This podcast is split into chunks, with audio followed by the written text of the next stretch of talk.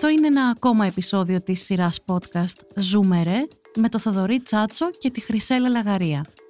Σήμερα θα μιλήσουμε για αυτές τις αναπηρίες που είναι αόρατες, που υπάρχουν αλλά δεν φαίνονται. Είναι τα podcast της Lifeo.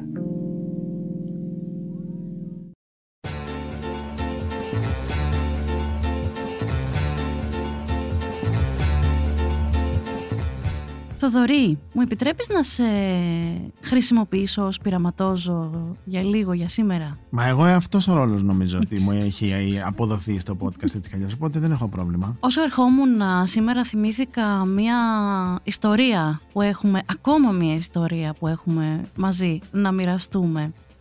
Νομίζω είναι στο μακρινό 2017, τότε που τίποτα δεν ε, ήταν όπως το ξέρουμε σήμερα από θέματα COVID ή μετά COVID ή όλα αυτά. Έλεγες θα μπω στο μετρό, έμπαινε χωρίς δεύτερη σκέψη. Έχουμε δώσει ραντεβού για μια συνάντηση, να πάμε μαζί σε μια συνάντηση και το ραντεβού μας το δώσαμε. Θυμάσαι πού; Εννοείται πως όχι. λοιπόν, το ραντεβού μας το είχαμε δώσει στο μετρό του συντάγματος, ναι. στην Αποβάθρα και εσύ κάπου ήσουν στο κέντρο και εγώ θα άλλαζα από την κόκκινη στην μπλε γραμμή για να πάρουμε μαζί το μετρό και να κατευθυνθούμε προς τον Ευαγγελισμό, να κατέβουμε σε αυτή τη στάση. Ωραία. Η οδηγία λοιπόν που συνήθως δίνουν τα τυφλά άτομα όταν θέλουν έτσι να δώσουν ένα τέτοιο είδους ραντεβού. Γενικά, όταν δεν βλέπεις, προσπαθείς να γίνεις πολύ συγκεκριμένος. Δηλαδή, δεν λες απλά θα συναντηθούμε στην Αποβάθρα, στο Σύνταγμα που κατεβαίνουν τα, το 1,5 εκατομμύριο ανθρώπων που είναι στην Αθήνα. Δεν θα πάει πολύ καλά αυτό. Ξεκινάς και λες όμως ότι θα είμαι στο μπροστινό μέρος της Αποβάθρας, θα είμαι ακριβώς εκεί που ξεκινούν τα καθίσματα. Γενικά, κάνεις λιανά την πληροφορία. Εκτός από μένα που τα κάνω τυχαία όλα αυτά, οπότε δεν ξέρω και να τα πω. Εγώ αυτό δεν το ήξερα τότε. Έχουμε δώσει λοιπόν το ραντεβού μας. Κατεβαίνω στην αποβάθρα, κατεβαίνει μαζί μου και ο Ντουνιά στο σύμπαν όλο και κάπου εκεί μες στο χαμό περιμένω λίγο να μετακινηθεί. Κοπάσει το πλήθος. Να κοπάσει, να μετατοπιστεί το πλήθος και να προσπαθήσω να βρω το Θοδωρή. Πράγματι, ο πολλή κόσμος αραιώνει, διασκορπίζεται στις διάφορες εξόδους του μετρό και εγώ προσπαθώ να το βρω το Θοδωρή, αλλά ο Θοδωρής δεν είναι πουθενά. Κάνουμε αυτό το πετυχημένο πράγμα που μιλάμε στα τηλέφωνα και λέμε. Πού είσαι, πού είμαι, πού, είσαι, που, που είμαι. Δεν ακούει κανένας στο τηλέφωνο κανενός. Φυσικά, βάλει τον να ακουστεί λίγο πιο δυνατά. Α τον να χτυπήσει δύο φορές παραπάνω. Τίποτα δεν γινόταν. Οπότε κάποια στιγμή του λέω: Άστο, το έχω, μη σε νοιάζει, θα σε βρω εγώ έχω προσεγγίσει μια κυρία που έχει κατέβει μόλις στην Αποβάθρα και της έχω πει: Μήπως βλέπετε έναν κύριο που είναι τυφλός; Κοίταζε όλο τον κόσμο στα μάτια αυτής. Σου λέει: Ποιος να είναι ο τυφλός τώρα εδώ; Ναι. Ε, δεν ξέρω αν τον κοίταζε στα μάτια, και εδώ είναι το κόλπο όλης της ιστορίας. Όχι, μου λέει η κοπέλα μου, τυφλός εδώ δεν υπάρχει. Και λέω: Συνήθως εγώ είμαι αυτή που στείνει στα ραντεβού. Και εντάξει, εγώ στείνω στα ραντεβού, αλλά όταν με πάρεις, θα σου πω τελικά την αλήθεια. Δεν θα σου πω ότι είμαι στο μετρό και δεν είμαι. Λες αυτός ο τύπος να είναι ακόμα στο χαλάνδρι και εγώ να περιμένω τσάμπα. Με τα πολλά λοιπόν, ψάχνοντας από εδώ, ψάχνοντας από εκεί, σήκω Θοδωρή πάνω, κάτσε Θοδωρή κάτω, ε, κινήσου λίγο, κάνε κάτι, βγάλει τον μπουφάν σου, βγάλει τα ρούχα σου, κάτι να σε προσέξουμε. Τέλος πάντων, κάποια στιγμή τον βρήκαμε. Τον συναντάω λοιπόν και πάμε και προχωράμε να πάμε να πάρουμε πια το μετρό, οπότε εκεί σταματάω και του λέω συγγνώμη, δεν έχεις ανοιχτό μπαστούνι. Και μου λέει ο άνθρωπος με την απόλυτη αταραξία του Ζεν που δεν καταλαβαίνει τι έχει κάνει, όχι. Γιατί θα δωρεί δεν είχες ανοιχτό μπαστούνι, θα σε ρωτήσω δημόσια.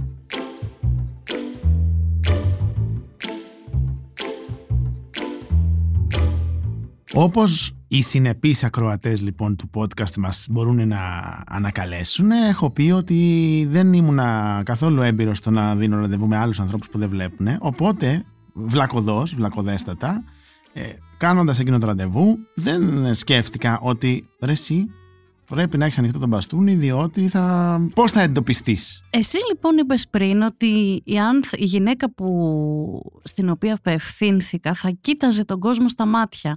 Αυτό όμως δεν θα της έφτανε σαν πληροφορία. Για να καταχωρηθείς ως τυφλός πρέπει να έχεις ανοιχτό το λευκό σου μπαστούνι.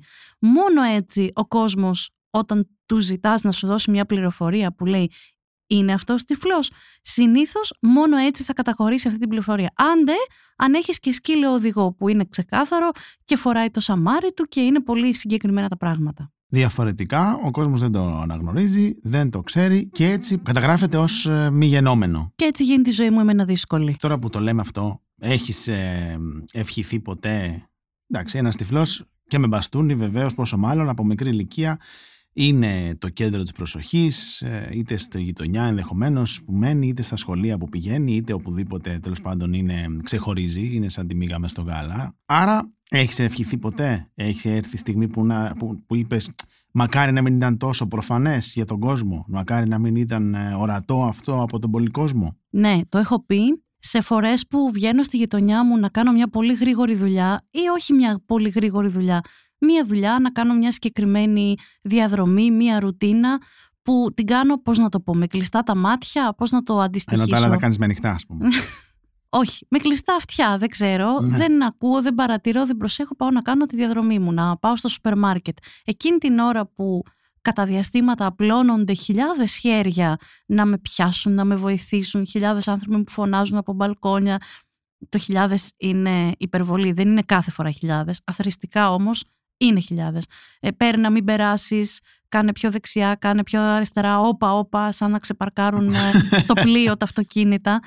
Εκεί λοιπόν πραγματικά έχω ευχηθεί να, να μπορούσα εγώ να επιλέξω, γιατί βέβαια σκεπτόμενοι και εμένα θα πω ότι είναι φορές που θέλω την πληροφορία που λέει ποιο νούμερο είναι αυτό το 20, το 22 ή το 24. Οπότε θα ήθελα να μπορούσα να το επιλέξω εγώ και να γίνομαι αόρατη. Τέλος πάντων αυτό το μπαστούνι ας μην είναι μπαστούνι, ας είναι ραβδί, ας ε, είμαι η Ερμιόνη στο Χαρι Πότερ, αλλά να μπορώ να γίνω αόρατη όταν θέλω. Εμένα οι πρώτες φορές που μου ήρθε αυτή η ευχή στο μυαλό να μην ήταν τόσο προφανές, να μην ήταν ορατό το ότι δεν βλέπω, ήμουν μικρός, οπότε ήταν παιδιά της γειτονιάς καινούργια και με παρατηρούσαν λοιπόν και, μου έλε, και έλεγαν Α, δεν βλέπεις, Α, ο τυφλό και αυτά. Εν τω μεταξύ, πάντα μου έκανε μια εντύπωση γιατί ήταν πολύ μικρά παιδιά αυτά και έλεγαν γάμο το. Οι λέξεις που μαθαίνουν στο. είναι μαμά, μπαμπά, τυφλό, ας πούμε. δηλαδή μου είχε κάνει πάντα πολύ μεγάλη εντύπωση αυτό. Τέλος πάντων. Ναι. Παρ' όλα αυτά, Καταλαβαίνεις τι γίνεται μέσα στα σπίτια. Παρ' παρόλα αυτά, εμείς μπορεί να μην την εκπληρώσαμε αυτή την ευχή ή να μην την εκπληρώσουμε μάλλον, αλλά υπάρχουν αναπηρίες. Καταρχάς, θα δούμε αν είναι ευχή τελικά ή όχι. Θα καταλάβουμε νομίζω στο τέλος αυτού του επεισοδίου αν είναι τελικά τόσο ε, ευχή ή όχι αυτό. Αλλά υπάρχουν αναπηρίες που δεν είναι εύκολα αντιληπτές με το διαγυμνού οφθαλμού που λέμε, σωστά; Και είναι αυτό που μας παρακίνησε να κάνουμε το σημερινό επεισόδιο, γιατί θέλουμε να μιλήσουμε για όλες αυτές τις καταστάσεις που οι άνθρωποι θέλουν να πούν την πραγματικότητά τους, την αλήθεια τους, κάτι που χρειάζονται διαφορετικό για να μπορέσουν να λειτουργήσουν σωστά και επιθυμητά και δεν μπορούν να το έχουν συνήθως γιατί κανένας δεν τους καταχωρεί ως ανάπηρα άτομα για να τους αφήσει και το χώρο να το έχουν.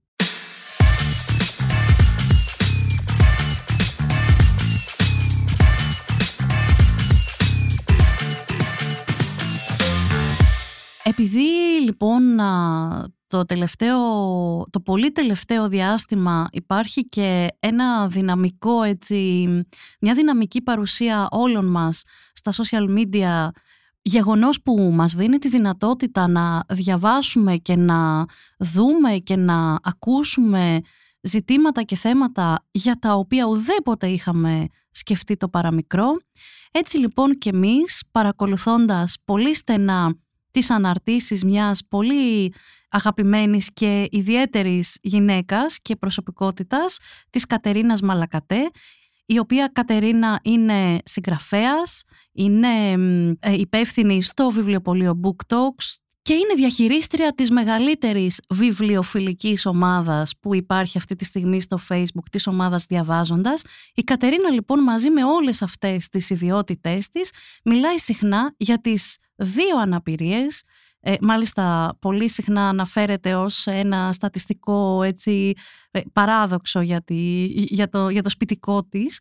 Ε, αναφέρεται λοιπόν στις δύο αναπηρίες τις αόρατες και οι δύο είναι τέτοιες αόρατες που υπάρχουν και κυκλοφορούν στο σπίτι της. Μιλήσαμε λοιπόν με την Κατερίνα γιατί θέλαμε να μας εξηγήσει και να μας εισάγει σε αυτή τη συνθήκη που λέγεται αόρατη αναπηρία, να μας μάθει τι θα πει αυτό και πώς είναι, πώς είναι, πώς είναι σαν βίωμα.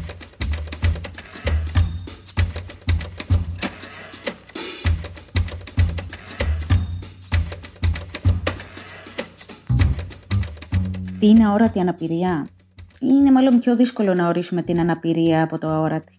Αν δεχτούμε πως αναπηρία είναι κάθε κατάσταση του μυαλού ή του σώματος, που βάζει περιορισμούς στην καθημερινή ζωή και απαιτεί μεγαλύτερη προσπάθεια για να γίνουν οι αυτονόητες κινήσεις, μπορούμε καλύτερα να καταλάβουμε τι σημαίνει αόρατη. Αόρατες είναι οι αναπηρίες που δεν φαίνονται με την πρώτη ματιά. Πας στα κέντρα πιστοποίησης αναπηρίας, τα γνωστά και πά, σου δίνουν ποσοστό 67, 80 ή και παραπάνω τα 100, δικαιούσε σύνταξη ή επιδόματος, αλλά δεν δικαιούσε να μιλήσεις γι' αυτό. Χαρακτηριστικές περιπτώσεις είναι η ψυχική ασθένεια, ας πούμε.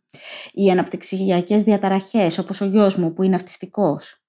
Τα αυτοάνωσα νοσήματα, ο ινσουλινοεξαρτώμενος διαβήτης από τον οποίο πάσχω εγώ, η στεφανιαία νόσος που προκαλεί καρδιακή ανεπάρκεια, η σκλήρωση κατά πλάκας.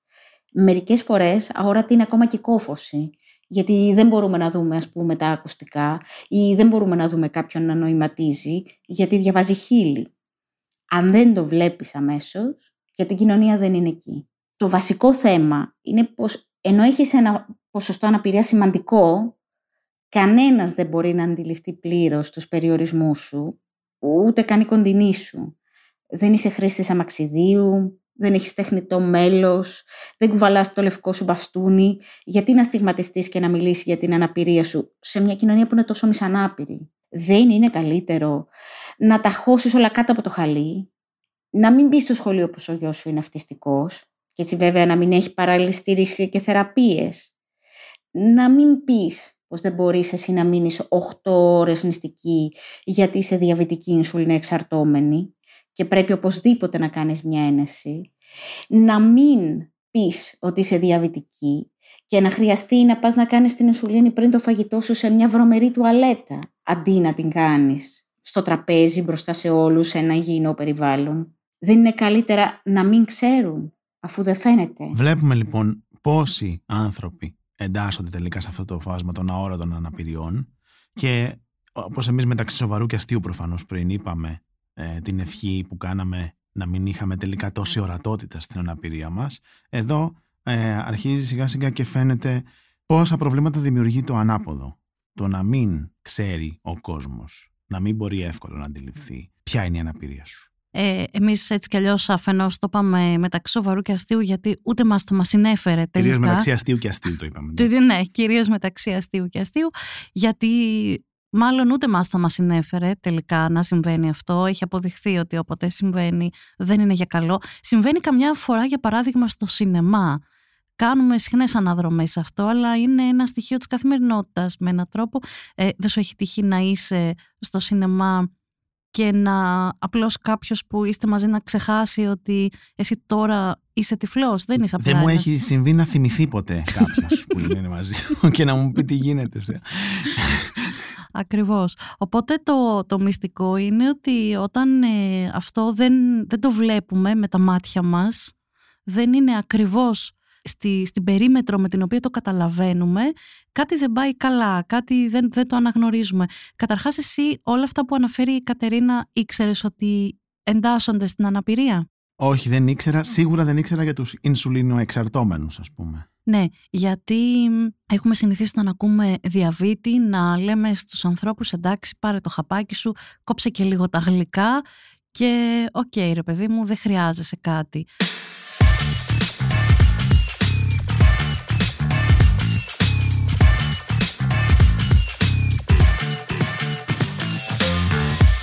Ρωτήσαμε λοιπόν την Κατερίνα να μας πει τελικά με έναν τρόπο την ίδια ερώτηση της κάναμε με αυτή που ξεκινήσαμε στην αρχή. Αν είναι καλύτερο ή όχι να ξέρει ο άλλος εύκολα ποια είναι η αναπηρία σου. Ας δούμε τι μας είπε η Κατερίνα.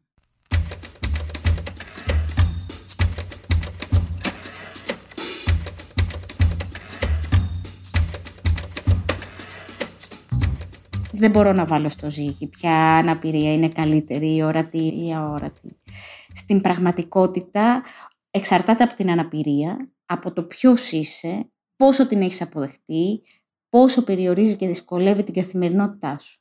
Και φυσικά εξαρτάται από το πού ζεις, το ποιος είσαι, πού ανήκεις κοινωνικά. Είναι το ίδιο να έχεις ένα χειροκίνητο αμαξίδιο από τον οποίο και το ίδιο ένα μηχανοκίνητο που καλύπτει τις ανάγκες σου. Άμα είσαι τυφλός στην Ελλάδα και όλα τα κίτρινα πλακάκια με την ειδική σήμανση καταλήγουν πάνω σε ένα δέντρο ή σε ένα τραπεζάκι, είναι το ίδιο με το να ζεις στη Σουηδία. Άμα είσαι δημο... Ε, ένα διάσημο μοντέλο, ας πούμε, όπως η κόρη της Kate Moss και έχεις τεχνητό πάγκρεας, είναι το ίδιο με μένα που πρέπει να μετρήσω το σαχαρό μου και να κάνω μια μαντεψιά για το τι θα φάω και πόση ινσουλίνη θα χρειαστώ, να κάνω έναση, να περιμένω ένα μισάωρο και μετά να φάω. Άμα είσαι διαβητικός, πρέπει να έχεις συνέχεια στο τραπέζι σου καλή ποιότητα πρωτεΐνης, δηλαδή άλλη κρέας. Μπορούν όλοι να το έχουν αν τρώνε μακαρόνια και φακές είναι το ίδιο. Νομίζω είναι μια πολυεπίπεδη ανάλυση αυτή που έκανε η Κατερίνα, γιατί βάζει στο τραπέζι πάρα πολλά ε, ταυτόχρονα ζητήματα. Βάζει στο τραπέζι τα ζητήματα των υποδομών, είναι το ίδιο να ζεις ε, στη Σουηδία ως ανάπηρος και το ίδιο στην Ελλάδα. Εγώ θα το πήγαινα και ένα βήμα παραπέρα, αν είναι το ίδιο να ζεις στην Αθήνα ή στην επαρχία ως ανάπηρος, αν είναι το ίδιο. Δεν θα το πήγαινα καν σε θέμα άλλης χώρας προηγμένης. Θα κάνουμε ένα podcast ε, για τη ζωή στην επαρχία των ε, ανάπηρων ατόμων; Και μετά θα κάνουμε ένα για τη ζωή στην εξορία, νομίζω που θα μας στείλουν. Κι όμως, κι όμως ε, πραγματικά δεν φτάνουμε καν στη Σουηδία. Μπορούμε να μην, να, να μην συζητήσουμε την πιθανότητα να φτάνουμε στην Πάτρα ή στο Αγρίνιο ή στην Θεσσαλονίκη. Χωρίς ε, προσβολή για τους πατρινούς και τους Αγρινιώτες, τους αγαπάμε να ακούνε το podcast. ναι, προφανώς. Αλλά ξέρουν και οι ίδιοι ότι στα θέματα της αναπηρίας είναι αρκετά πράγματα που δεν υπάρχουν και αρκετές γνώσεις που λείπουν στην επαρχία και κυρίως αρκετές υποδομές. Και ένα άλλο λοιπόν ζήτημα που θέτει η Κατερίνα εδώ πέραν των υποδομών είναι το οικονομικό, παύλο, ταξικό αν είναι το ίδιο να είσαι ε, ανάπηρο άτομο έχοντας κάποιες ε, προσβάσεις, κάποιες οικονομικές, ε, κάποια προνόμια οικονομικά, ενώ ε, εν αντιθέσει με άλλους ανάπηρους που μπορεί να μην τα έχουν αυτά στη διάθεσή τους. Για, γι' αυτό νομίζω ότι είναι και πάρα πολύ ε, άκυρο και άνισο να ηρωοποιούμε ας πούμε κάποιους ανθρώπους που έχουν μια αναπηρία και κατάφεραν κάποια πράγματα που εμείς θεωρούμε ότι είναι αξιοθαύμαστα και να συγκρίνουμε με άλλους αντίστοιχες αναπηρίες και να λέμε να αφού το έκανε όχι, γιατί δεν μπορεί και ο ψή να το κάνει. Είναι πάρα πολύ άνισο, πάρα πολύ άδικο και πάρα πολύ άτοπο, γιατί οι αφετηρίες όλων των ανθρώπων είναι διαφορετικές, ακόμα και αν έχουν την ίδια αναπηρία, παραμένουν διαφορετικές οι αφετηρίες που έχουν. Ναι, το περιγράφει πολύ ωραία και είναι ένα κομμάτι που πάντα παίζει ρόλο στο πώς βιώνεται η αναπηρία και θα πω για μένα ότι πάντα παίζει και ρόλο στο πόσο κουράγιο έχεις να διεκδικήσεις πράγματα, να βγεις έξω και να μιλήσεις για αυτά που δεν φαίνονται. Να σε ρωτήσω ποια είναι η συνθήκη της α, τύφλωσης που συνδέεται επίσης με την οπτική αναπηρία, πέρα από το να έχεις ένα κλειστό μπαστούνι. Υπάρχει και στην κατηγορία της οπτικής αναπηρίας μια κατάσταση που είναι αόρατη. Το να βλέπεις λίγο. Ακριβώς. Εμείς το ξέρουμε πολύ καλά. Μερικώς βλέπουμε λοιπόν. Ακριβώς. Είναι πάρα πολύ συχνό και κοινό θέμα συζήτησης μεταξύ ολικά τυφλών και μερικώς βλεπών ανθρώπων. Οι πρώτοι πιστεύουν ότι έχουν κατακτήσει την απόλυτη έτσι, αλήθεια στα πράγματα σε σχέση με την τυφλότητα και τη λένε πάρα πολύ στους δεύτερους γιατί οι δεύτεροι όταν μπαίνουν μέσα σε ένα κατάστημα πούμε, επειδή βλέπουν λίγο δεν έχουν μπαστούνι ή δεν το ανοίγουν αν το έχουν γιατί δεν το χρειάζονται οπότε γίνονται αόρατοι. Οπότε τελικά φτάνουμε στο τι σκεφτόμαστε για τους ανθρώπους. Δηλαδή, αυτοί οι άνθρωποι αύριο θα ζητήσουν βοήθεια από έναν υπάλληλο για να τους βρει την καινούρια συσκευασία στα μακαρόνια που άλλαξε και άλλαξε χρώμα και τους μπερδεύει. Ο άνθρωπος που θα τους ε, εξυπηρετήσει θα μπορέσει να φτάσει στο συλλογισμό ότι αυτοί οι άνθρωποι για κάποιο λόγο τα ρωτάνε αυτά; Όντως είναι πολύ δύσκολο για έναν υπάλληλο να αντιληφθεί γιατί μου ζητάει αυτός βοήθεια αφού βλέπει. Αν δεν δει τον μπαστούνι στα χέρια του, προφανώς και θα θεωρήσει ότι είναι παράξενος ενδεχομένως, ότι είναι ε, κάποια τεμπελιά, κάποια παραξενιά. Και κάπως έτσι, ε, όταν ρωτήσαμε και την Κατερίνα τι είναι τελικά δυσκολότερο στην ε, αόρατη αναπηρία, τι σε, σε ενοχλεί περισσότερο, νομίζω ότι είναι πολύ κοντά η προσέγγιση της σε αυτό που λες. Πάμε να την ακούσουμε.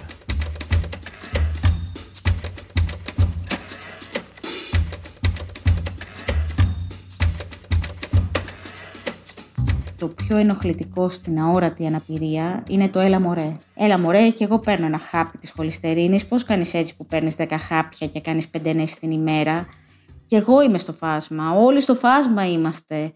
Και εγώ είμαι ψυχαναγκαστικός. Όλοι είμαστε λιγάκι τρελοί. Τώρα βρήκαμε τις μόδας με τα σύνδρομα κοπόσεως και τις συνομιαλγίες. Και εγώ ξυπνάω χάλια τα πρωινά κομμάτια. Το έλα μωρέ, μικρό κορίτσι είσαι, δεν μπορεί η καρδιά σου στη γυμναστική και εσύ να πρέπει να περνάς από και πά, να περνάς από και εσύ, να κάθεσαι σε εξευτελιστικές ουρές για τα φάρμακά σου, να μην μπορείς να ξυπνήσεις το πρωί γιατί έχεις 300 ζάχαρο, να μην μπορείς να σταθείς χωρίς παράλληλη στο σχολείο παρόλο που έχεις IQ που σε βάζει στη μένσα, να μην μπαίνεις στην αναπηρική σου σύνταξη που δικαιούσε με το 80% αναπηρία και τα 20 χρόνια δουλειάς, αλλά να συνεχίζεις να δουλεύεις γιατί είσαι μικρό κορίτσι. Αυτό το τελευταίο πρέπει να σας πω ότι είναι αυτό που μου συμβαίνει. Δεν την παίρνω την αναπηρική σύνταξη. Μέχρι να πάθεις κάτι χειροπιαστό, να πάθεις εγκεφαλικό, όπως έπαθε η κολλητή μου από τη μεσογειακή ανεμία και τη σκληρή δουλειά στο φαρμακείο και μόνο τότε το έκλεισε το φαρμακείο και δεν δουλεύει πια στο σκυλί, μέχρι να ουρλιάξεις και να πάθεις αισθητηριακή κατάρρευση από την υπερφόρτωση την αισθητηριακή, όπως παθαίνει ο αυτιστικός γιος μου στο σχολείο, οπότε δεν τον δέχονται πια χωρίς παράλληλη, μέχρι να καταρρεύσεις από υπερλικαιμικό κόμμα γιατί είσαι σε ένα συνέδριο και σου βγάζουν μόνο γλυκά και μόνο κέικ, τότε βέβαια όλοι εκπλήσονται. Μα πώς το έπαθε μωρέ, μικρό κορίτσι; Οπότε θα έλεγα πως το βασικό είναι να ακούμε.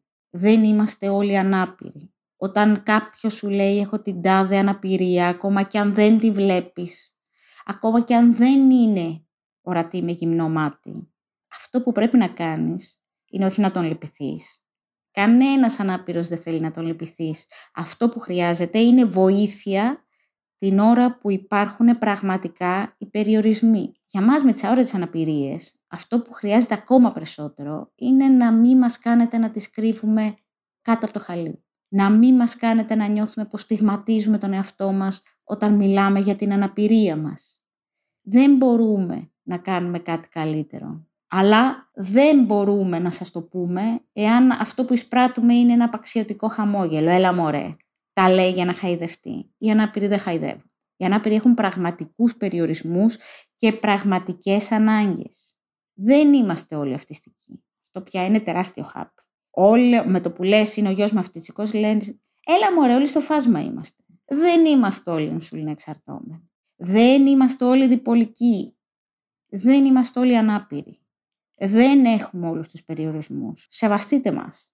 Αυτό χρειαζόμαστε. Βρήκαμε λοιπόν μία από τις φράσεις που είχαμε κάνει στο top 10 του προηγούμενου επεισόδου μπροστά μας. Όλοι είμαστε ανάπηροι, όλοι είμαστε στο φάσμα, όλοι έχουμε κάποιο πρόβλημα. Ε, το βρήκαμε και μια ναι. πιο σοβαρή αυτή τη φορά διάθεση. Γιατί εμείς δεν ήμασταν σοβαροί. Ε, εντάξει.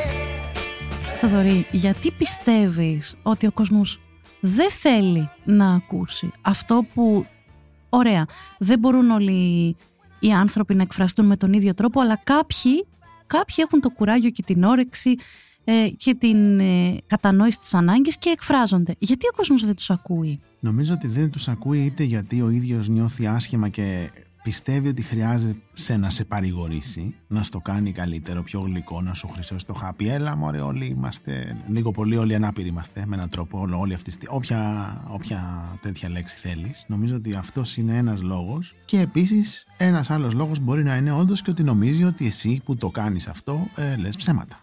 Θέλεις προσοχή. Θέλεις, είσαι κακομαθημένος είσαι λιγόψυχος, θέλεις παραπάνω ειδική μεταχείριση. Νομίζω ότι αυτοί είναι οι δύο κύριοι λόγοι. Δηλαδή είτε από δική του ανάγκη να σε παρηγορήσει για να παρηγορηθεί και ο ίδιος, δεν ξέρω αν το δεύτερο, το ότι θεωρεί ότι είσαι κακομαθημένος ή θέλεις προσοχή ή οτιδήποτε, αν έχει και μια πολύ στρεβλωμένη πρόθεση να σε, να σε μπουστάρει, να σου δώσει κουράγιο. Εγώ θα ήθελα να προσθέσω και ένα τρίτο που λέει το εξής. Πάλι θα πω τα δικά μου κλισέ, αλλά έχοντας στο μυαλό μας την αναπηρία ως κάτι δυσάρεστο, δεν μπορεί να είσαι απέναντί μου και να χαμογελάς και να είσαι ζωντανή και τα λοιπά και να μου λες έχω αναπηρία. Αν έχεις αναπηρία, εγώ πρέπει να, να σε δω αλλιώς. Να σε ναι. δω να υποφέρεις. θέλω να σε δω να σέρνεσαι. Δεν ξέρω. Κόκκοτας. Θέλω... Δημήτρης. Σωστό. Έχουμε και τέτοια. Έχουμε και εκπαιδευτικές ε, μουσικές ε, προτάσεις.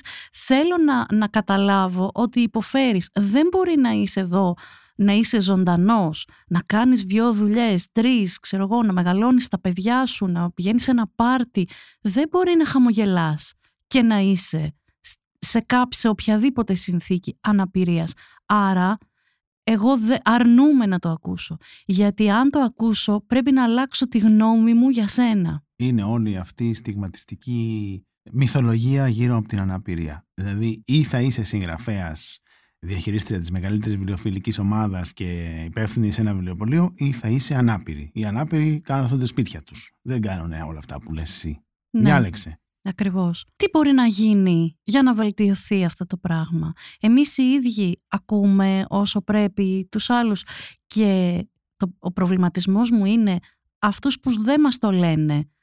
Σκεφτόμαστε ότι κάτι μπορεί να υπάρχει πιο συγκεκριμένο για αυτούς Παραδείγματος χάρη, ο άνθρωπος που δεν λέει στο συνέδριο, μου χτύπησε πάρα πολύ αυτό γιατί θυμήθηκα τον εαυτό μου σε άπειρα συνέδρια, ημερίδες, σεμινάρια να θυμάμαι περιορισμένα, περιορισμένες επιλογές στο τι θα φάμε αυτά τα σνακς τα, με τους ατελείωτους γαλλικούς καφέδες που πίνεις όλα αυτά τα πράγματα. Ένας άνθρωπος λοιπόν που δεν, δεν θέλει να φάει τίποτα και εμένα μου φαίνεται γκρινιάρης.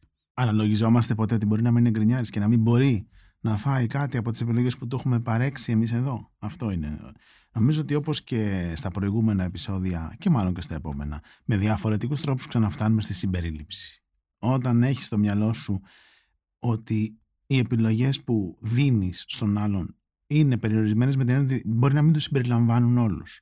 Όπως δεν φτιάχνεις μια ταινία για τυφλούς, όπως δεν φτιάχνεις ένα πρόγραμμα για κοφούς, δεν το συμπεριλαμβάνεις, έτσι πολύ πιθανό να μην φτιάχνεις και ένα μενού για διαβητικούς ή οτιδήποτε άλλο. Δηλαδή, πολύ συχνά οι άνθρωποι που φτιάχνουν προγράμματα, που αναλαμβάνουν, δημιουργούν εκδηλώσεις, που δημιουργούν δομές, που δημιουργούν θεσμούς, που δημιουργούν, οτιδήποτε μπορεί να δημιουργούν, αφήνουν απ' έξω άθελα και ηθελημένα κάποιες φορές, άθελα θα πω εγώ επίσης πολλές, απερίσκεπτα πάρα πολλές ομάδες ανθρώπων και ας σκεφτούμε λιγότερο βιαστικά την επόμενη φορά που κάποιος δεν θα καταλάβει με τη μία μια ερώτηση, που δεν θα μπορέσει εύκολα να πάει από το task χ στο task ψ σε μια κοινή δραστηριότητα που κάνουμε, που δεν θα μπει στα κουτάκια που εμείς μπήκαμε και θέλουμε να βάλουμε και τους υπόλοιπους.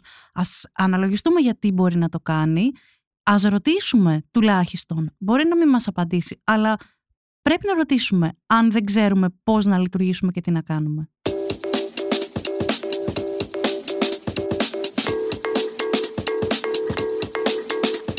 Αυτό ήταν ένα ακόμα podcast της σειράς Ζούμερε με το Θοδωρή Τσάτσο και τη Χρυσέλα Λαγαρία. Για να μην χάνετε κανένα επεισόδιο της σειράς podcast Ζούμερε, κάντε εγγραφή στη σειρά Ο Επόμενος Κόσμος στο Spotify, στα Google και τα Apple Podcasts. Ηχοληψία, επεξεργασία και επιμέλεια, φέδωνας χτενάς και μερόπικοκίνη. Ήταν μια παραγωγή της Λάιφο. Είναι τα podcast της Λάιφο.